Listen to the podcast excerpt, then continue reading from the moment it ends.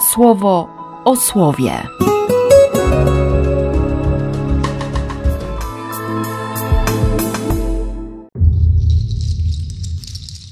Dziewiąty lutego, środa. Toż to, co mi opowiadano, nie stanowi nawet połowy. Szczęśliwe Twoje żony, Twoi słudzy, i niech będzie błogosławiony Pan Twój Bóg. Przyjechała sprawdzić, poddać próbie zagadek, przekonać się. I to nie było nic złego, bo Salomon dał odpowiedź na każde pytanie i nie przeoczył żadnej kwestii. Był bardzo skrupulatny. A królowa Saby była urzeczona. No, mogła go potraktować jak Boga. Pokusa pewnie była spora ubóstwić człowieka. Demon przychodzi czasami z taką pokusą.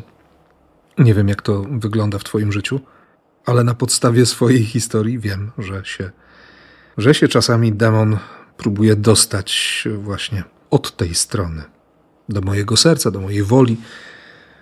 Próbuje zdetronizować Boga właśnie w taki inteligentny i dość zawoalowany sposób.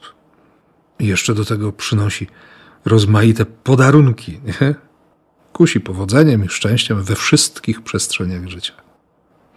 No cóż, potrzeba mądrości, żeby rozpoznać takie działanie złego, żeby się nie dać zapędzić w kozi róg, by nie pozwolić sobie na ubóstwienie jakiegoś człowieka i by nie pozwolić innym na ubóstwienie siebie samego.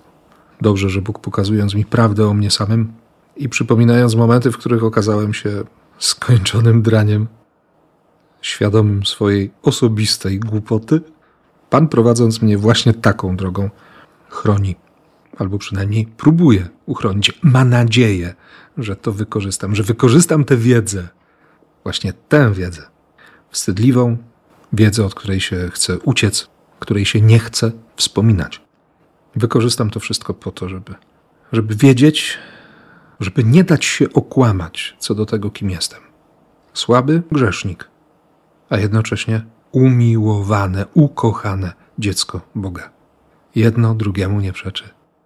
Przeciwnie, pozwala odkryć całą przestrzeń łaski i miłosierdzia.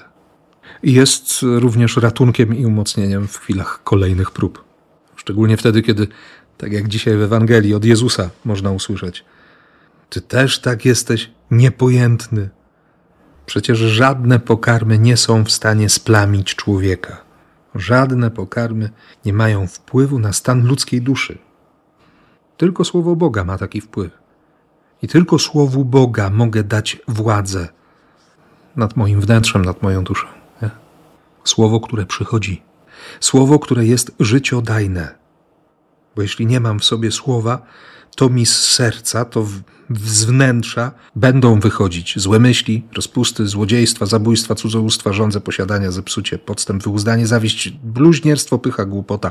To wszystko będzie mi wychodzić z serca, jeśli, jeśli nie dam zgody Słowu Boga, które jest mieczem, by mi serce rozcięło, rozpłatało albo rozerwało i by całe to zło wypłynęło.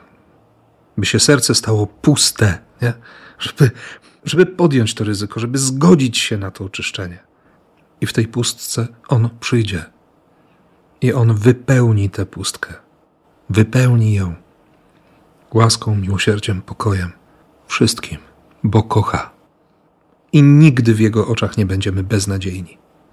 Przeciwnie, On wciąż ma nadzieję, że my również od Niego będziemy spodziewać się wszystkiego Bożego. I tego Ci właśnie życzę. W imię Ojca i Syna i Ducha Świętego. Amen. Słowo o słowie.